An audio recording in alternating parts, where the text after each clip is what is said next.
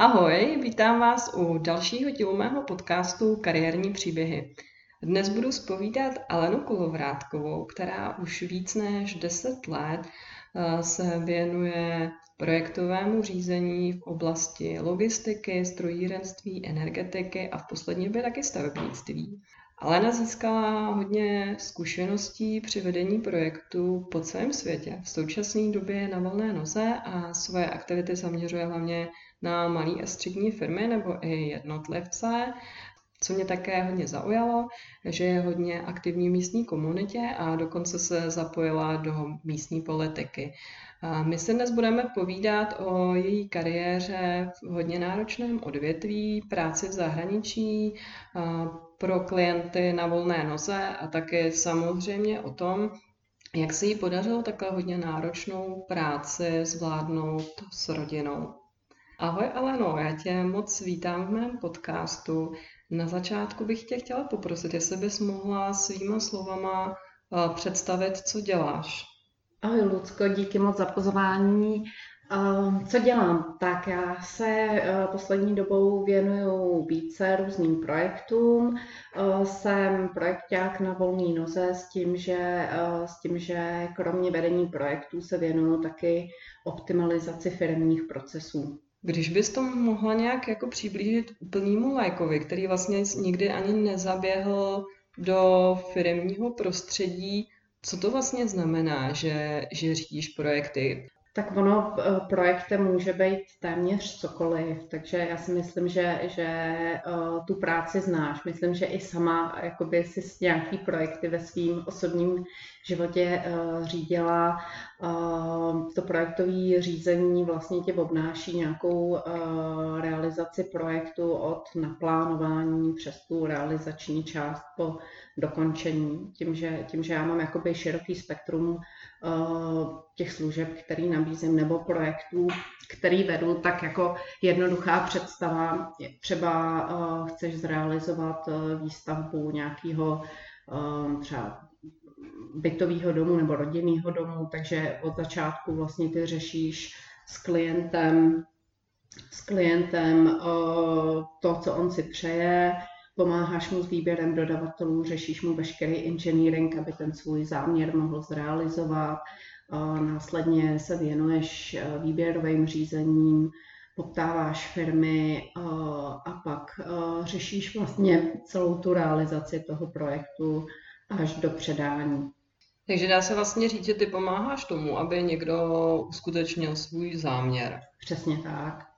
Většinou, hmm. většinou jsou to lidi, kteří třeba už nějakou takovou zkušenost mají a ví, co to obnáší a uvědomují si, že třeba nemají kolik času tomu se věnovat, mm-hmm. nebo naopak jsou to lidi, kteří který vůbec neví, neví, co to obnáší, ví, že třeba co se týká jednání s lidma, takže že tam kolikrát neumí dosáhnout svýho, což u některých projektů je, je potřeba, aby, aby ten dodavatel vlastně s tím klientem až tak moc nemanipuloval a aby ve výsledku ten klient byl spokojený. Já bych se ještě teď vrátila na úplný začátek tvojí profesní dráhy. Co tě vlastně přimělo k tomu, aby jsi vybrala technický obor? Dnes se mm-hmm. vlastně o tom hodně mluví, jak vlastně dostat eh, holky do technických oborů, do IT. Tak jaká byla ta tvoje cesta? Hele, já si myslím, že částečně to byla náhoda. A možná jsou tam trochu nějaký geny, který jsem získala po tatínkovi, který eh, vlastně pracuje v technice a a už jako dítě jsem, jsem uh, chodila k němu do dílny a vyptávala se, co to dělá, takže jakoby ten pozitivní vztah už tam byl uh, od tatínka a následně, uh, následně pak uh, nějakým studiem, kdy vlast, který jsem vlastně dokončila uh, technikou v Liberci. Hmm, a ty si vlastně už třeba po střední věděla, že se chceš té technice věnovat? Ne, já si myslím, že hodně dlouho uh, jsem nevěděla, čemu se chci věnovat a že to bylo opravdu souhra nějakých náhod. Jako já, když jsem se hlásila na vysokou školu, tak, uh, tak uh, to bylo až uh, v době, kdy už jsem byla zaměstnaná. V té době teda jsem pracovala na částečně technické pozici a moje představa o tom studiu byla trošičku jiná, než, než to, co byla, co byla realita. Ale vlastně tím, že jsem, tím, že na, na školu jsem se dostala, o, asi, asi povahově jsem takový člověk, že když se do něčeho pustím, chci to dodělat a, a nevím, jestli mě to začalo bavit až, až vlastně v průběhu toho studia nebo až, až vlastně v rámci, v rámci různých zaměstnání. Mm-hmm. Ale teď ten vztah k technice mám pozitivní. Ty jsi vlastně potom dál sbírala pracovní zkušenosti už během té školy, mm-hmm. takže se nevěnovala vlastně si té škole na full time? Pro mě jako motivací k dokončení školy bylo i to, že jsem současně pracovala, takže když zrovna mě to třeba nebavilo úplně v práci, věnovala jsem se škole, když mě to nebavilo ve škole, mohla jsem se věnovat práci, takže to byla dobrá motivace dělat obojí víceméně dobře. A v průběhu studia jsem pracovala pro jednu, eh, pro jednu společnost, eh, kde jsem plánovala výrobu pro jejich dva výrobní závody a zároveň jsem tam psala svou diplomovou práci. Jsi takový jak tajemný hrad v Karpatech. Já vím, že to bylo troj, ale mně to vlastně přijde hrozně jako zábavný, že, že děláš průmyslovku a potom ta jedna z tvých prvních prací je, že navrhuješ výrobní proces pro to byla, podprsenky. Ne, to byla, to byla, to byla náhoda, uh, protože uh, když jsem byla mladší, tak jsem jako úplně neuměla říkat ne. A uh, možná, možná s tím bojuju teď, ale v té době uh, Triola hledala někoho do nákupu. Já jsem tam šla na pohovor a tím, že vlastně jsem studovala na textilní fakultě, ale obor uh, řízení a regulace, což, uh, což bylo částečně i o programování. A Triola tenkrát plánovala výrobu takovým poměrně komplikovaným způsobem, nikomu se do toho nechtělo, uh, tak vlastně z té původně nabízené pozice v rámci toho pohovoru jsme došli k závěru, že bych se mohla věnovat tomuhle. Pro mě to byla výzva, nebála jsem se toho a vlastně mm, nasměrovalo to tu moji kariéru pak tím směrem, čemu se věnuju dál. To je vlastně pro mě taková úplně neuvěřitelná představa, že někdo si pustí studentku do vysoké školy a nechá jí navrhnout výrobní proces. Fakt tomu bylo a já jsem, pl- já jsem nenavrhovala výrobní proces, mm-hmm. ale plánovala, plánovala tu výrobu, mm-hmm. no, což, což je něco trošičku odlišného. Ten proces tam tam nastavený byl. Myslím, že tam byl nastavený několik desítek let, ale plánování té výroby ti vlastně spočívá v tom, že ty musíš pracovat s číslama, pracuješ se zdrojema, jaký máš, pracuješ s forecastama, co ta, co ta společnost vlastně vůbec chce do budoucna To, to znamená, jako myslíš tím předpovědi, těma forecastama mm, mluvíš mm. vlastně o nějakých odhadech poptávky? Uh, no, tam, tam jsou to jakoby odhady poptávky, který se, který se počítá jakoby na základě uh, různých kritérií, takže to je pro tebe jedním vstupem, dalším vstupem vlastně máš, uh, máš to uh, jednotlivý výrobky, co se vyrábějí, co obsahují materiálově, jaký jsou tam spotřeby, jaký jsou tam dodací lhůty, jaký máš kapacity toho závodu, jaký máš stroje a vlastně všechny tyhle čísla ty dáváš dokupy, aby ti z toho vylezly informace pro ten výrobní závod, co vlastně mají vyrábět, dokdy, v jakém množství. A co bylo potom dál? Zůstala jsi tam nějakou další dobu, nebo tě zaujaly nějaký další společnosti? Po dokončení školy uh, jsem dostala nabídku na práci v automotivu, taky na plánování výroby, prodej, logistiku a vzhledem k tomu, že vlastně ten automotiv se e, finančně pohybuje trošku jinde než textilní průmysl, tak v té době ta nabídka pro mě byla moc zajímavá, tak jsem ji přijala. Byla pro mě zajímavá samozřejmě jako z toho finančního pohledu a další věc, která mě v Triola trošičku chyběla, že Triola je česká firma a já jsem tam neměla příležitost uh, používat uh, angličtinu, kterou jsem chtěla, že to jsem považovala jako za moji slabší stránku a chtěla jsem pracovat někde, abych byla v každodenním styku s jazykem. Takže jsem využila tuhle tu příležitost a šla jsem do společnosti, která vyráběla hliníkové trubky do klimatizačních jednotek. Mm-hmm. A splnilo to, to to, co jsi vlastně od toho chtěla, tahle práce? Určitě, tak jako v té době, že jsem, když jsem byla na nějakým kariérním začátku, tak já jsem chtěla sbírat zkušenosti. Já jsem věděla, že bych jakoby chtěla se věnovat řízení nějakých projektů a k tomu musíš nazbírat zkušenosti. Takže v podstatě to ty moje očekávání splnilo. S angličtinou to až tak eh, očekávání nesplnilo, protože eh, i když jsem měla třeba jednoho zákazníka z Anglie, tak vlastně v rámci té společnosti to byla japonská firma a kolegové byli Japonci, takže tam, eh, tam si myslím, že takový jako zdokonalení v angličtině neproběhlo, že tam jsme měli asi tak podobnou úroveň a na to stačilo. Podle toho, co vím, tak zanedlouho potom přišla asi tvoje nejdelší spolupráce s nějakou firmou a s Komapem. Můžeš o tom něco říct? Podělit se o to, co tě vlastně přilákalo do té firmy a co tě přimělo tam zůstat, protože pokud jsem to dobře počítala z tvýho LinkedInu, tak eh, si tam zůstala skoro 12 let. Mm-hmm tak eh, jak už jsem zmínila, já jsem chtěla pracovat na projektech. A Komap tenkrát hledal eh, projekt manažera, tak jsem se přihlásila do jejich výběrka a eh, to výběrko jsem vyhrála.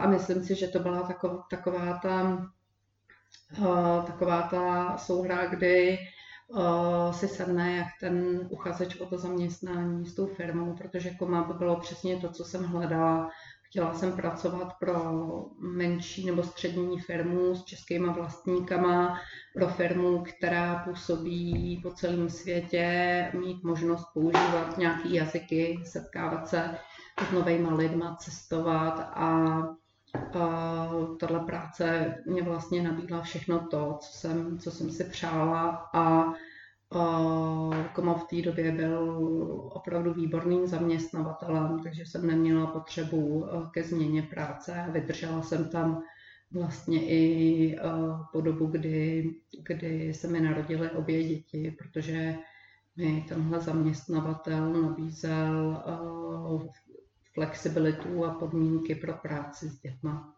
Jak se měnila tvoje role v průběhu těch let? Předpokládám, že jsi nedělala si úplně to samý. Jak se to vlastně vyvíjelo? A tak já jsem nastoupila jako projekták pro přestavby dýzlových motorů na duální provoz a to jsem dělala, já nevím, třeba čtyři roky, pět let. Tato práce mě hrozně bavila.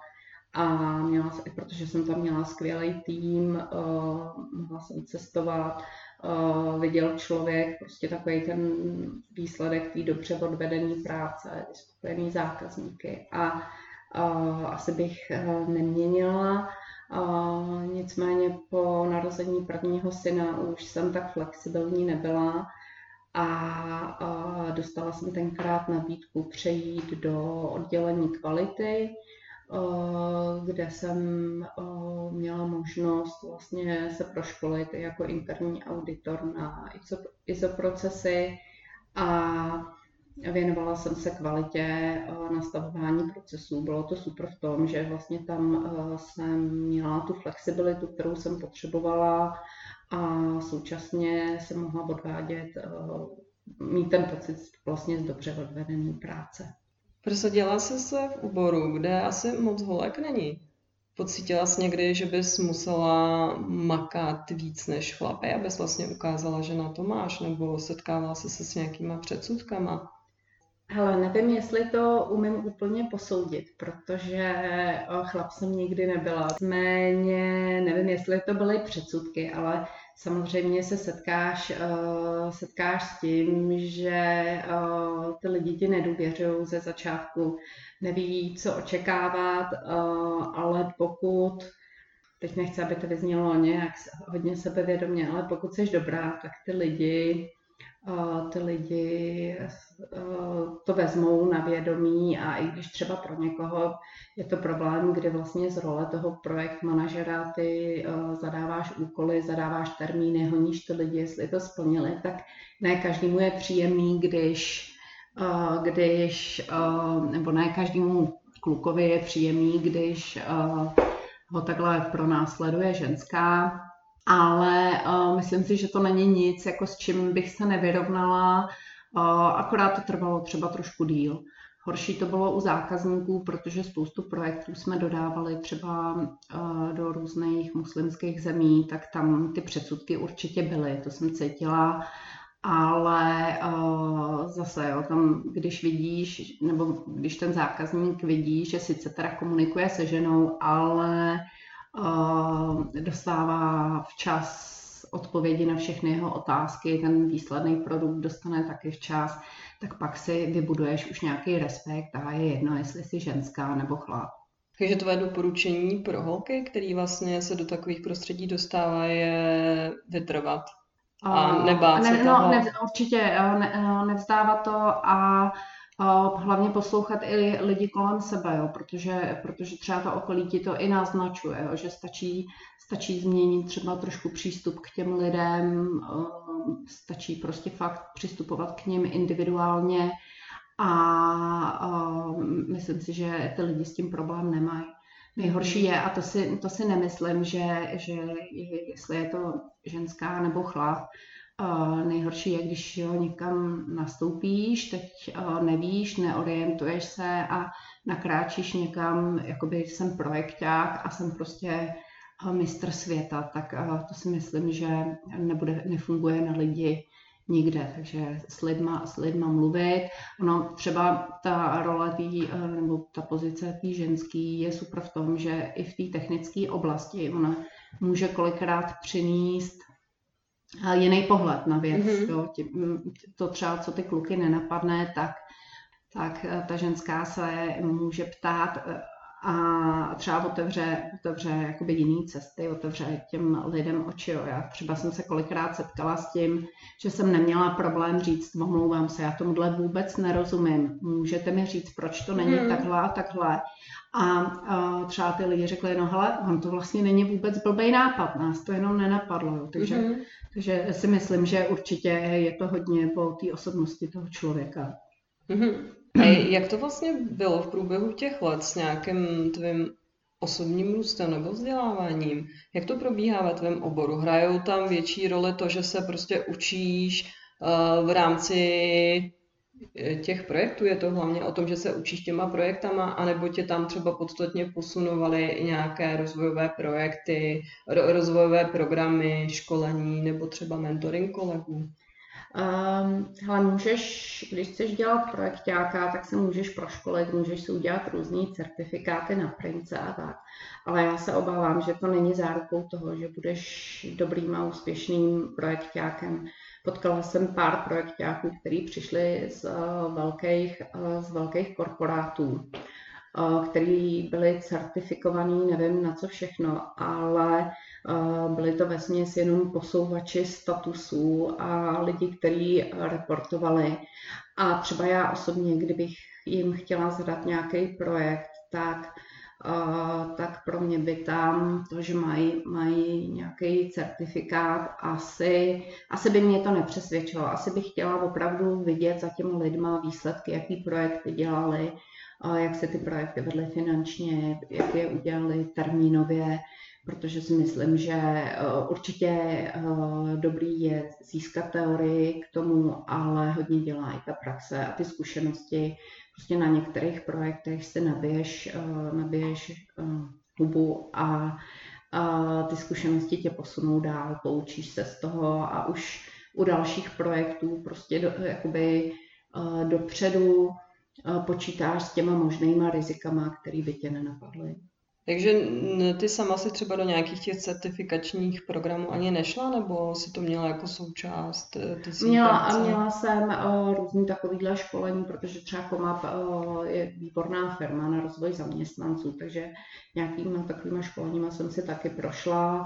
Uh, nemůžu, nemůžu říct, že by byly špatný, ale uh, přijde mi, že to je opravdu, opravdu jenom takový základ, ta teorie, jako jak si, jak, já nevím, jak si udělat Ganta, na vedení projektu, ale pak tam máš pořád, pořád prostě ten lidský faktor, že mm-hmm. pracuješ s lidma, a musíš předpovídat. A to tě nic musíš... nepřipraví. Hmm, to si myslím, že jako je fajn si, si projít školením, poslechnout si, jak ten projekt jak má být vyrovnaný, že by měl občas chodit na jogu a tak. A nicméně, nicméně, když narazíš na partnera, který je opravdu specifický, a, tak na tohle tě to nepřipraví, to si musíš prostě nějak odčít a vyzkoušet a poučit se z toho. Eh, když jsme se bavili o tom vzdělávání, máš pocit, že ti k něčemu vlastně byla ta vysoká škola? Mělo, eh, pomáhalo ti to nějak aspoň třeba v těch začátcích? A určitě, tak jako minimálně v tom, že tě naučí pracovat s informacemi. Za to si myslím, že, a, že to byl ten největší přínos, co mi vysoká dala. A pak samozřejmě nějaký technický přehled.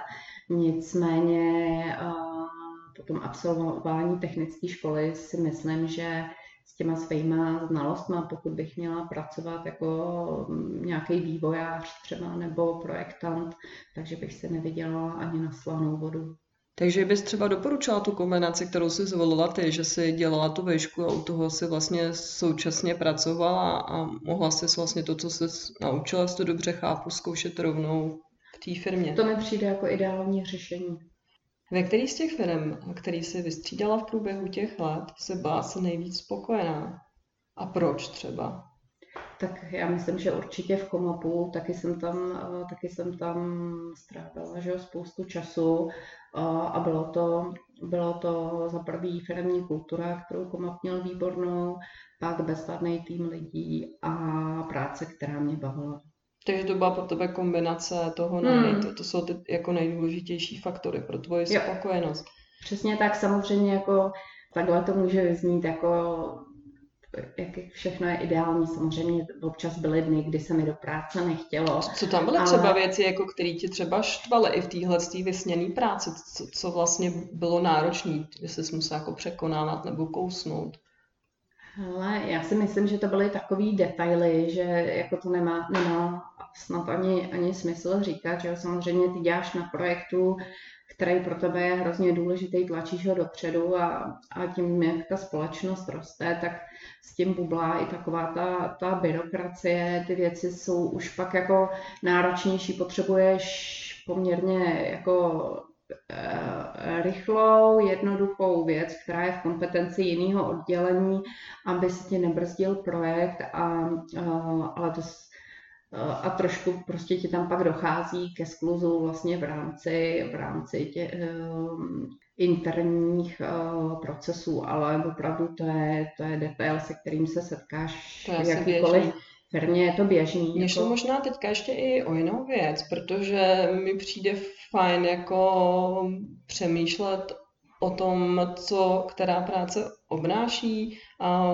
někdy mluvíme jenom o těch věcech, které jsou na některé práci skvělé a nemluvíme o tom, že to obnáší ta práce i některé obtížné věci, které nás třeba nemusí úplně bavit. Takže kdyby se na to teď nekoukala z pohledu té společnosti, mm-hmm. co pro tebe bylo na, eh, náro, eh, jako náročný z hlediska fungování třeba v rostoucí firmě, tak potom i třeba, i když je to fajn taky říct, tak eh, co je na práci projektáka něco, co třeba si neměla ráda. Ne, ne třeba jenom potom v tom komapu, ale i jinde, co, co vlastně ale je ten myslím, oprus. Myslím, že třeba větší míra nějaký administrativy. Mm-hmm. Že já třeba uh, vím, že nejsem úplně uh, ten papírový člověk, jo, že, ale jsou lidi, kteří třeba zase rádi sedí, sedí v papírech, já radši, radši jsem mezi lidma, pracuji s lidma a Uh, pak samozřejmě máš nějakou, nějakou administrativu s tím spojenou, tak to mě jako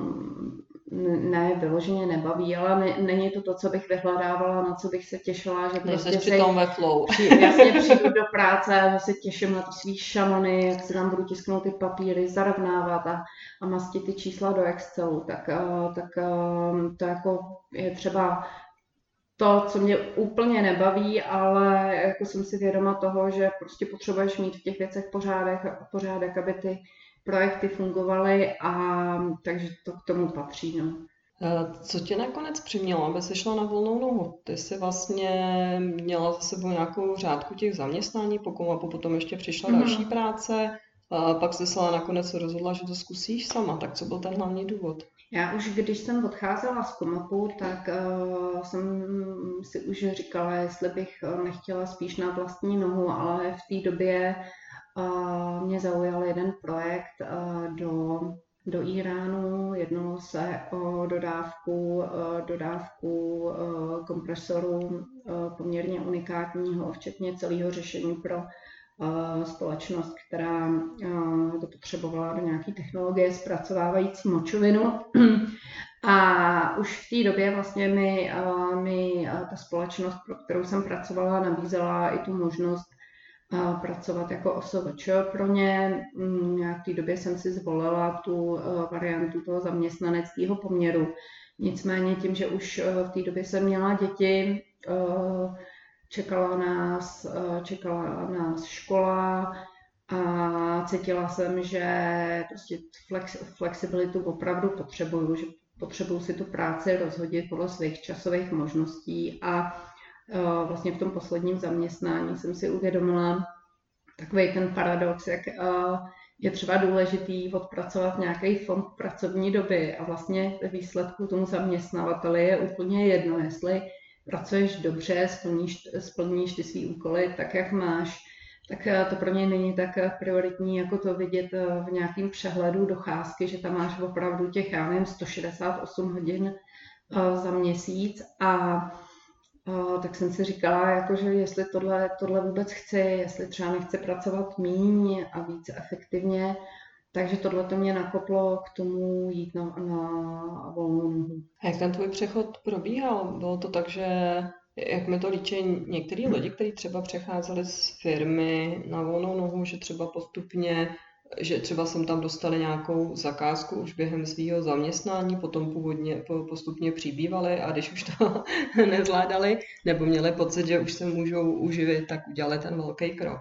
Aha, tak já jsem to měla možná trošku jednodušší, protože jsem byla uh, vlastně už uh, jako zaměstnanec oslovená oslovená jedním investorem, eh, že by si mě najal na realizaci nějakého jeho projektu a vlastně na tom jsem si vyzkoušela, že jsem schopná eh, takhle pracovat.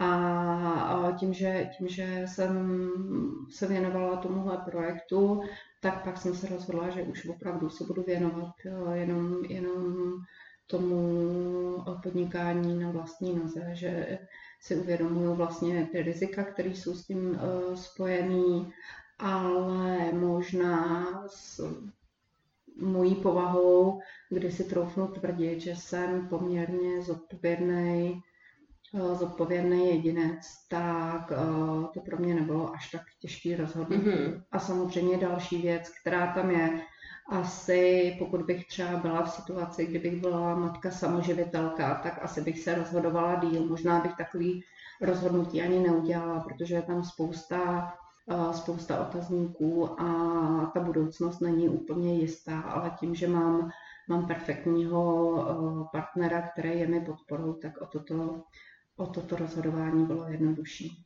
Ty jsi se ale posunula s tím přechodem na volnou nohu trochu v tom oboru. Dřív jsi se věnovala spíš nějakým těm uh, technologickým a energetickým projektům a teďka je to převážně stavebnictví? Hmm, částečně je to stavebnictví, částečně, uh, částečně uh, je to vlastně to projektové řízení obecně, kdy nabízím, nabízím optimalizaci těch procesů, případně se nechávám najímat jako externí projekt v technických oborech. To stavebnictví mě moc baví. K tomu vlastně mě přivedlo, když jsme stavěli náš vlastní dům, tak tenhle projekt mě, mě úplně natchnul na tom jsem si to vyzkoušela a pak následně i v Komapu, který se tehdy stěhoval do jiné budovy, řešily se tam pronájmy retailových prostor a tomu jsem se věnovala, že jsem řešila s jedním z jedním z nájemců vlastně přestavbu těch prostor a A to mě nadchlo, bavilo a vlastně první projekt, který jsem dělala sama na sebe, byla taky výstavba jednoho domu. Takže eh, tohle jsou projekty, které mám ráda, které mě baví a kterým se věnuju. A pak samozřejmě, eh, samozřejmě eh, jsou to ty projekty pro, pro firmy, které potřebují třeba krátkodobě pomoc, že nemají nemají zrovna vlastní zdroje nebo prostě nemají rozpočtu zaměstnance. Mm-hmm na nějaký další období, takže eh, já můžu nabídnout třeba spolupráci jenom na pár měsíců a vyjdeme si s tou firmou vstříc. Dá se říct, že tato spolupráce s klientama je spíš dlouhodobějšího charakteru? Že eh, není, nebo děláš třeba i nějaký jednorázový konzultace? Eh, určitě dlouhodobějšího charakteru, ale nebráním se ani konzultacím, ale to je to je většinou, jakoby, že, že se třeba eh, setkáme, eh, já se představím a já když mám s někým spolupracovat, tak chci, aby ta spolupráce byla z obou stran přínosná a, a my jsme si sedli, takže, takže třeba teď mám, mám jakoby pár nějakých potenciálních klientů, se kterými jsme se setkali, chystají nějaký svůj záměr, víme o sobě ale jakoby, že bych se živila jen ryze, jen těma konzultacemi, tak ne. Stalo se ti někdy, že jsi třeba klienta odmítla, že ti to nesedlo? Je, víš, jak jsi mluvila Určitě. o tom, že se mm-hmm. jako um, pochopila jsem z toho, co ty říkáš, že si vlastně vybíráš taky, s kým budeš spolupracovat, takže i odmítá, když ti to nesedne, mm-hmm. když ti nesedne ten tak. partner nebo člověk nebo ten projekt. Mm. Třeba co se týká toho stavebnictví, tak uh, tam, tam máš jo, spoustu, spoustu různých faktorů. Jsou třeba stavby, které jsou v místě tvýho bydliště a ty s nima jakoby nesouhlasíš, uh, nebo mm, se ti nelíbí jednání toho investora, tak do takovýchhle věcí já bych nešla. Měla jsi někdy potřebu dělat marketing, propagovat to, co děláš, nebo k tobě přicházeli klienti na doporučení a přirozeně ti to přinášelo tolik práce, kolik jsi byla schopná zvládnout? Tak samozřejmě nějaký web mám, nicméně všechny zakázky, které jsem doteď realizovala, jsou na základě nějakých doporučení. takže to funguje i v tvém případě, že ten spokojený klient tě doporučí dál, nebo mm-hmm. případně nějaký lidi, co tě znají. Když se podíváš na to, jak v současné době funguješ, pomohlo ti zkušenosti z tvý předchozí práce, ať už vlastně no, po, po odborné stránce předpokládám, že jo, ale i třeba v tom podnikání? Určitě mi pomohly, o, pomohly mi, to, co se týká vedení těch projektů, takže ty, ty tam o, řešíš i finanční stránku věci, různé rozpočty a tohle finanční plánování mi pomohlo vlastně i pro to moje vlastní podnikání.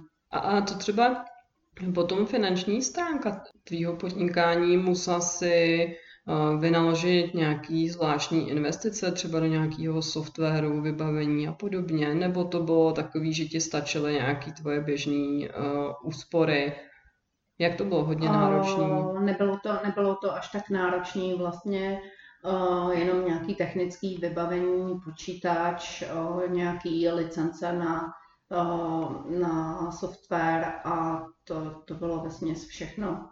Takže to bylo v řádu hmm. třeba nějakých jako des, tisíců, deseti tisíců, nebylo to vlastně nějaká, to nějaká zvláštní částka. Hmm. Ty jsi mluvila už o tom, že si asi nedovedeš představit, že by si to rozjela bez podpory manžela. V čem se to vlastně, v čem ta podpora byla? Bylo to eh, hlavně třeba po té finanční stránce, nebo i to, že tě podpořil třeba co se týče rodinných záležitostí, nebo kde ty si to hlavně vnímala? Tak po finanční stránce je fajn vědět, že prostě když eh, budeš mít třeba nějaký období bez příjmů, takže to tu rodinu nepoloží. To je mm-hmm. jako příjemný, nicméně tu největší podporu bych viděla takovou tu psychickou, když třeba eh, ze začátku těch zakázek nebylo tolik, a tak eh, mě vždycky manžel podržel a říkal, nesmíš to vzdávat, jako začala se, začala se před chvílí, to přijde. Takže určitě to byla tahle ta psychická podpora a pak uh, to byla uh, pomoc uh, vlastně s dětmi. Když už se bavíme o těch finančních otázkách, tak by mě zajímalo, jak, jak jsi na tom teďka po dvou nebo třech letech? Uh, skoro dva roky. Po, tu, po těch dvou letech uh, jsi spokojená s, s tím, kolik vyděláš? Když to srovnáš vlastně s, s těma svýma předchozíma pracovníma uh, zkušenostmi? Uh, splnilo to mý očekávání, uh, vydělám si to, co, to, co jsem očekávala. Uh, nevím, jestli to jde srovnávat, protože třeba věnuju té práci méně času, než byl nějaký full-time úvazek, ale vydělám si dobře, tak abych byla spokojená. Tak, tak to je super. Co tě v současné době na té tvý práce nejvíc baví? A co je pro tebe třeba oprus? Ať už jako v podnikání, tak během těch zakázek. A tak oprus, to je to, co už jsem zmínila, papírování. Takže tohle to zůstává to velkou zůstává, stálicí. To zůstává, a co je to a... světlou stránkou v současnosti? Hele, uh, ten dobrý pocit z odvedení práce. Dělám uh, pro jednoho klienta, se kterým jsme si hodně padli jak po lidské stránce, uh, tak uh, vlastně i to, jak já mu vedu ten projekt, sedí jakoby s nějakou jeho představou, jak, jak by to dělal on a, a baví mě prostě každý telefonát s tímhle klientem, kdy, kdy cítím prostě, že jsme opravdu stejně naladěný, kdy vidím, že se nám jakoby pod eh, rukama rodí nějaký projekt, který dokončíme, dokončíme na přelomu jara, léta a tak to mě, eh, to mě baví. Mm-hmm. Takže je to, když vlastně se nějaký tvoje vidění světa, nebo to nějaký... Uh... Hlavně to, že vidíš, že ta tvoje práce, to, co děláš, má nějaký smysl, ne? Mm-hmm. Že děláš nějaký peníze, že, že vlastně splníš někomu nějaký jeho, jeho přání. V tomhle případě je to, je to výstavba takového většího domečku, kde prostě na který ty investoři se těší. Oni teda bohužel v současné době nežijou v Čechách, a, a tak prostě těší tě to, že přijedou a uvidí vlastně to, co za nějaký dva roky jsme dali dokupy. A to, co oni měli představu jenom, jenom na papíře nějakého plánku, takže fyzicky stojí, stojí to přesně podle těch jejich představ v rámci nějakého rozpočtu, který oni do toho chtěli dát, tak, tak tohle to mě prostě těší. Ty projekty, co dneska děláš, jsou delší než třeba ty, co jsi měla dřív? Když, když tak jako o tom uvažuji čistě mm-hmm. svým laickým pohledem, protože se asi představuji, že dodání nějakého technologického celku vlastně mm. trvá pár měsíců. Pár měsíců mm. a tady vlastně ty stavební projekty jsou spíš v řádu let. No, tak dejme tomu do dvou let, včetně, včetně vlastně veškerého toho engineeringu a papírování, ta přípravná fáze ti tam zabere skoro díl času než ta vlastní realizace. Takže eh, to jsou další projekty, ale když třeba pracuju pro nějakou společnost, tak je to třeba třeba kontrakt jenom na půl roku, na pár měsíců, na rok. A jak se ti vlastně vůbec jako daří uh, ty projekty nějakým způsobem sladit dohromady? Mě, z mýho pohledu to je strašně těžký, že asi mám pocit, že někdy se může jako stát, že tam je zrovna pík nebo nějaká hmm. špička hmm. třeba v tom stavebním projektu a do toho uh, jiný souběžný projekt třeba taky ti běží a musíš je tam něco jako řešit. Je to náročnější na ten čas, ale vždycky si řekneš tak jo, tak teď prostě budu, mm, budu dělat, já nevím, 12 hodin denně a po večerech si nepustím seriál, ale budu se věnovat práci, ale zase odměnou za to mi bude, že v létě s čistým svědomím prostě uh, můžu být dva měsíce s dětma s tím, že budu dělat třeba jenom na jednom projektu to, co je jakoby nezbytně nutný a že si to tak plánuju. A vlastně už když se s tím klientem domlouvám na tom projektu, když je to třeba spolupráce na půl roku, tak, tak si to plánuju společně s těma dalšíma projektama. Je to náročnější, ale jsem za to ráda, že ta práce je. Uh, máš teďka pocit, že to je jednodušší, než když jsi třeba byla v té firmě? To sladění uh, těch potřeb těch projektů a těch klientů s tím, co ty potřebuješ Není. pro svůj život?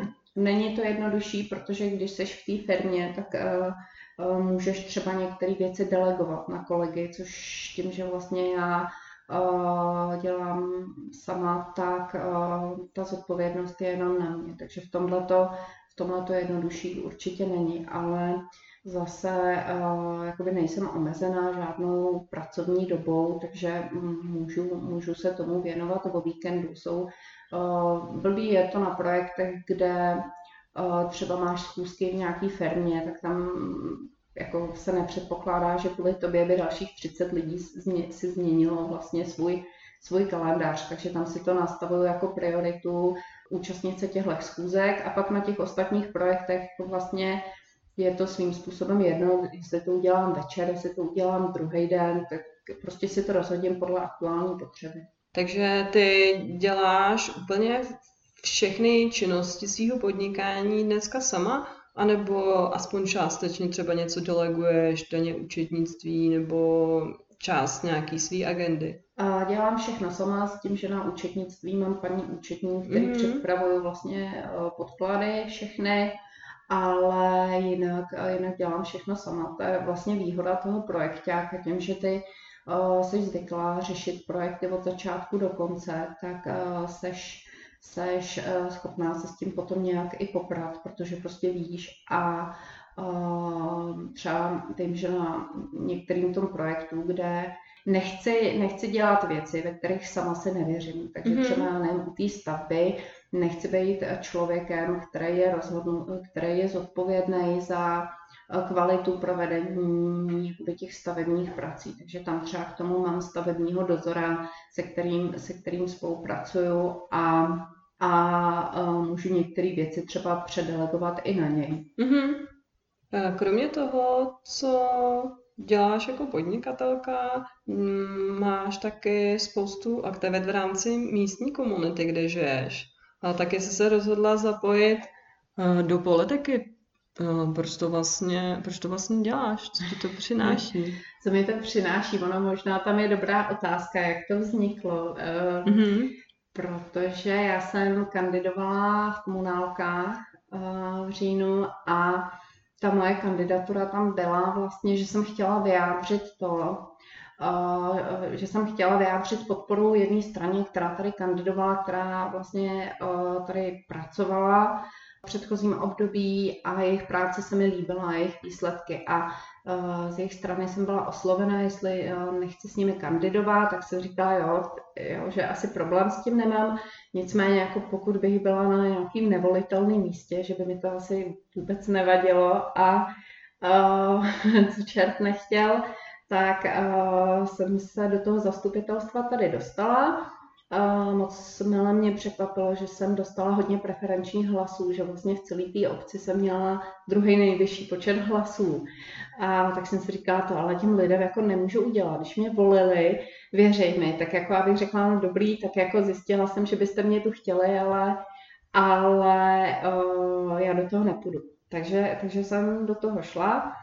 A ve výsledku jsem ráda, že jsem do toho šla. Je to jako zase nová zkušenost, i když jako uh, v té politice mně přijde, že ne vždycky všechno je úplně fair, tak, um, tak si myslím, že, že je to fajn, že prostě vidíš to, co dělá, že má nějaký smysl, a že můžeš třeba lidem pomoct.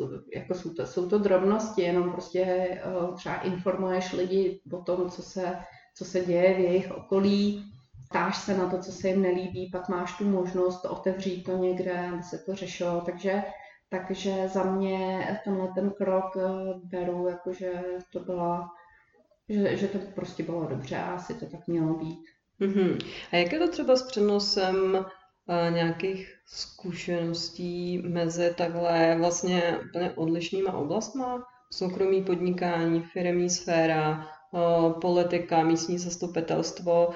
Hele, nevím, myslím, že mi to jakoby, co se týká nějakého obohacení, tak je to, je to super zkušenost, setkáš se prostě s jiným typem lidí, než se setkávala dřív, že tím, že jsem pracovala v nějaké komerční sféře, tak jsi zvyklá na to, jak to funguje. Pak se dostaneš částečně do státní zprávy, která dle mého funguje trošičku jinak, takže eh, jako zkušenost je to dobrý, ale myslím si, že naopak jakoby mám víc těch zkušeností z toho profesního života, který, eh, který můžu využít tady. Jo. Jsou to detaily, třeba jako co se týká jednání s lidma, My jsme v té politice máš třeba starší ročníky lidí, kterých si samozřejmě vážím za jejich zkušenosti, ale výborně tam vidíš to, jak každá ta generace jsme úplně jiná.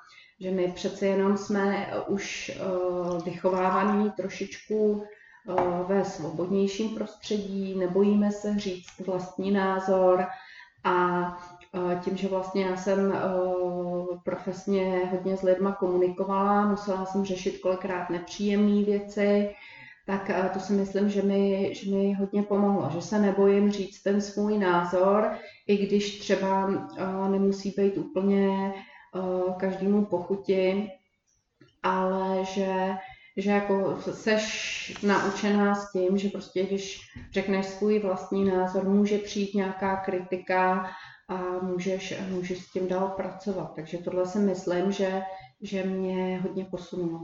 Myslíš si, že tě zvolili ty lidi i díky tomu, že jsi eh, předtím byla hodně aktivní v místním spolku okolo školky třeba, mm-hmm. nebo Určitě. že tě třeba předtím znali? Eh, myslím to z pohledu někoho, kdo by se třeba do té politiky chtěl zapojit a přemýšlí vlastně, jak to udělat, že vidíš smysl v tom, že se začala nejdřív v té práci pro tu komunitu a potom se šla až do té politiky. Myslím si, že určitě řekla bych, že vlastně to byl i důvod, proč jsem byla oslovená, abych kandidovala, protože já jsem členem výboru spolku přátel místní školky a mimo jiný se ve školce starám o web a v té době jsem, jsem spravovala i nějakou facebookovou skupinu, takže ten můj obličej, ty rodiče ty rodiče prostě viděli na tom Facebooku u každý, u každý vlastně akce, která se dělá, nebo u upozornění o tom, že mají děti přihlásit na prázdniny nebo u čehokoliv, co na tom Facebooku šlo, tak ten můj obličej tam asi viděli. Ale spíš si myslím, že je to tím, že tady žiju, narodila jsem se tady, jakoby ty lidi mě znají a Uh, nevím, jestli lidi, když jdou volit, tak uh, na v těch menších obcích volí křížek jakože jednu stranu, nebo jestli si vybírají vybírají lidi. Nevím, kolik v tom dělá to, že jsem slušně vychovaný děvče a, a přijde mi automatický pozdravit lidi a, a pomoct s taškou nebo sebrat někde rozbitou lahev na ulici. No, takže myslím si, že to bude spíš jakoby eh, souhra všech těch okolností. Teď, jak jsme mluvili o té školce, tak už se nějak přirozeně dostáváme k dětem. My už jsme se o tom několikrát během toho rozhovoru zmínili, že ty děti určitě měly vliv na to, jak v průběhu času si měnila tu svoji práci, působení ve firmě i obor činnosti v rámci firmy a že i měly vliv potom vlastně na ten přechod na volnou nohu. Tak jak ty sama to cítíš vlastně, tyhle změny? Cítím je pozitivně. a tam byla ta obrovská výhoda, že opravdu zaměstnavatel mi vycházel vstříc s dětma. A, takže to a, nebyla až tak velikánská změna. Myslím si, že super, co mě moje děti naučily, je vylepšit time management, o kterém jsem si před dětmi teda myslela, že mám perfektní, tak a, opravdu děti umějí všechno naplánovaný přeplánovat, takže v tomhle mi to, v tomhle mi to pomohlo. Samozřejmě jakoby to rodičovství ti taky trošku vytříbí nějaký životní priority. Myslím, že zkušenost s dětma dobrá, dobrá můžu každému doporučit. v Kumapu tě teda vyšli stříc, když se tam vracela. Jak dlouho jsi dala pauzu? Nebo si tam naskočila krátce po mateřský? No, krát, tak třeba půl roku po mateřství, že vždycky, když dětem byl, dětem bylo něco přes rok, tak jsem se vracela, ale nebylo to, eh, takže bych šla zpátky na plný úvazek, ale vždycky to bylo formou nějakého částečního úvazku, že jsem si vzala třeba nějaký projekt nebo, nebo eh, jsem dělala interní audity, prostě věci, které jsem si mohla naplánovat, takže jsem se věnovala fyzicky práci třeba dvakrát týdně, že jsem tam zajela a zbytek jsem mohla pracovat z domova. A když, když to hm, sečtu, tak třeba ten úvazek mohl být třetinový, poloviční. Mm-hmm. To znamená jako značka ideál z pohledu mm-hmm. dnešních jako maminek, to, co si představu, nebo co spíš já třeba od nich slyším, od těch, co chtějí pracovat. Jak se řešila péči o děti? Zvládla jste to tenkrát s manželem, nebo už jsi našla chůvu nebo školku? U prvního syna jsem to řešila jesličkama, protože eh, zaměstnavatel, a toho opravdu nechci jako přechvalovat, ale zaměstnavatel v tomhle byl opravdu, eh, opravdu velkorysý, takže dával příspěvek na nějaký vzdělávání dětí, takže eh, ten starší byl ve školičce a s mladším jsme to řešili chůbou. Až do té doby, dokud nemohla vlastně nastoupit do státní školky. Přesně Aha. tak o tom, jak fungujete dnes, už jsem vlastně mluvila, že to zvládáte spolu s manželem, takže v současné mm-hmm. době třeba nepotřebuješ chůvu nebo rodiče, aby si eh, mohla pracovat na těch projektech, když ti třeba hořej. Uh, za ideálního stavu ne, protože děti chodí do školky, do školy, takže tam to pokrajeme s manželem, uh, vzhledem k tomu, že třeba to, co se týká uh, komunální politiky, tak uh, vyžaduje spoustu různých schůzek ve večerních hodinách, tak tam mi pomáhá manžel. A horší je to, když jsou třeba prázdniny nebo jsou děti nemocné, takže tam se musíme prostřídat s manželem mm-hmm. nebo, nebo oslovit eh, rodiče či příbuzný. Mm-hmm. Ale tím, jak ty děti jsou větší, jsou samostatnější, tak eh, je to, je to daleko jednodušší. U nás to vlastně úplně stejně. Mám tu svou zkušenost. Jak vypadá tvůj běžný pracovní týden, když bys to tak vlastně schrnula, eh, kolik třeba přibližně hodin pracuješ? Tam, se to, tam se to různí podle práce na projektech. Dávám si to tak, abych třeba dva, tři dny v týdnu byla schopná, schopná být někde v terénu u klienta na schůzkách a ty ostatní dny, ty ostatní dny řeším nějakou operativu, mám většinou v neděli si to krásně naplánuješ a v úterý zjistí, že je všechno jinak, že někde se něco pohnojilo, něco pohnojilo díky, a, a, nebo naopak zase, že ti třeba někdy něco odpadne, takže, takže nějak, nějakým způsobem to plánuju, ale pak to přizpůsobuju realitě. Jsi v tom teďka spokojená, jak to máš? Jsem moc. Když by se podívala zpátky, když jsi byla ve firmě, a jsi schopná to třeba nějak srovnat, že se ti to líbí v současné době, tak jak to je teď eh, víc, než třeba se to měla dřív? Ale mm, tam asi záleží, jako když podle toho, kterou firmu vezmu, no, tak mm-hmm. třeba když vezmu posledního zaměstnavatele, tak tam jsem jako neskutečně spokojená teď, když to třeba porovnám s uh, tou prací, pro zaměstnavatele, který, eh, kterému opravdu záleželo prostě na vzájemné spokojenosti, mm-hmm. tak eh, bych řekla, že jsem určitě spokojenější ale mm, jsem spokojenější s nějakou flexibilitou, kterou mám, ale zase je to na úkor toho, že když jsi zaměstnancem, máš svý jistoty, prostě víš, mm-hmm. že můžeš si můžeš, no, jakože když onemocníš svým způsobem, nic se nestane, ten zaměstnavatel se o tebe postará, jakoby nemusíš, nemusíš počítat s tím, že budeš chtít uh, jet na dovolenou na měsíc, tak vlastně seš na měsíc bez příjmu. Když jsi zaměstnancem, tak máš ten měsíc placený jakoby formou dovolený. Takže uh, spokojenější určitě jsem. Jak jsem to teďka mluvila, tak jsem to třeba vnímala, že to vidíš jako obě moc fajn možnosti, jak tu práci na mm-hmm. sebe tak tu práci pro nějakého dobrého zaměstnavatele, který by si té práce vážil. Znamená to třeba i to, že se nevyhejbáš tomu, že by se, se znova vrátila někdy v budoucnosti do role zaměstnance.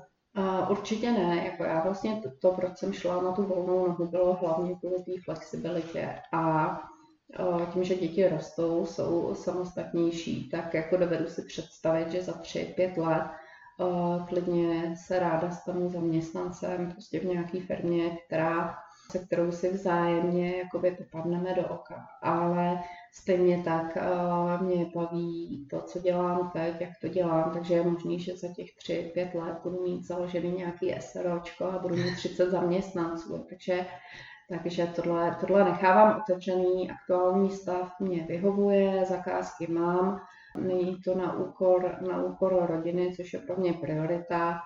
takže ta budoucnost je otevřená. Jak do té tvý budoucnosti zapadají zahrady? Já na tebe něco prozradím, protože uh, u domu, který jste s manželem vybudovali, nebo na kterém jste se jako výrazně podělala, je taky nádherná zahrada a ty se se mnou podělala o to, že jsi si ji vlastně navrhovala sama mm-hmm. a mhm. i že si co do... navrhovala, ale realizovala. Realizovala sama, zaštěnila si z ruce a že tě vlastně tahle oblast taky láká. Jaký to má místo v té budoucnosti? A Tahle tvůj je koníček. To, teď je to koníček, který mě opravdu baví. Uh, moc ráda třeba pomůžu těm investorům, se kterými realizujeme uh, jejich stavební záměry i z touhle oblastí. Mám možnost uh, nějakého vzdělávání se v této oblasti, tak ji využiju, co se týká že, formou nějakých kurzů, jako sleduju všechny ty trendy, co se, co se děje. Uh, moc ráda bych se tomu třeba v budoucnu věnovala. Nechávám to otevřený, protože třeba teď vím, že, že na, tohle, na tohle by čas nebyl, ale pokud by mě někdo oslovil, že by chtěl, chtěl pomoct i s realizací vlastně zahrady nebo nějaký krajiny, tak uh, by mě to moc potěšilo a moc ráda bych se tomu věnovala. Tak to je pro mě osobně skvělá zpráva, protože naše zahrada eh, takovou duši nadšenou skutečně potřebuje, tak aspoň na koho se obrátit. Dobře, takže, takže první kšeft je tady, děkuji. První kšeft je tady. Ano, já ti moc děkuji, že jsi se mnou sdílela svůj příběh a moc ti přeju, aby si i do budoucna byla spokojená s tím, jak to máš a aby se třeba našel čas i na ty zahrady v takové míře, v jaký si budeš přát. Lucko, děkuji moc, bylo to příjemné a hlavně přeju já tobě, aby se ti dařilo, aby ty tvý podcasty sledovalo čím dál tím víc lidí. Díky, že jste poslouchali až do konce. Jestli se vám moje rozhovor líbí, můžete podpořit lajkem, sdílením nebo recenzí ve vaší oblíbené podcastové apce. Nově si můj podcast můžete také poslechnout kromě Soundcloudu na Spotify, Stitcheru a iTunes. Na vašem mobilu pak třeba v apce Podcast Addict. Těším se zase příště. Ahoj!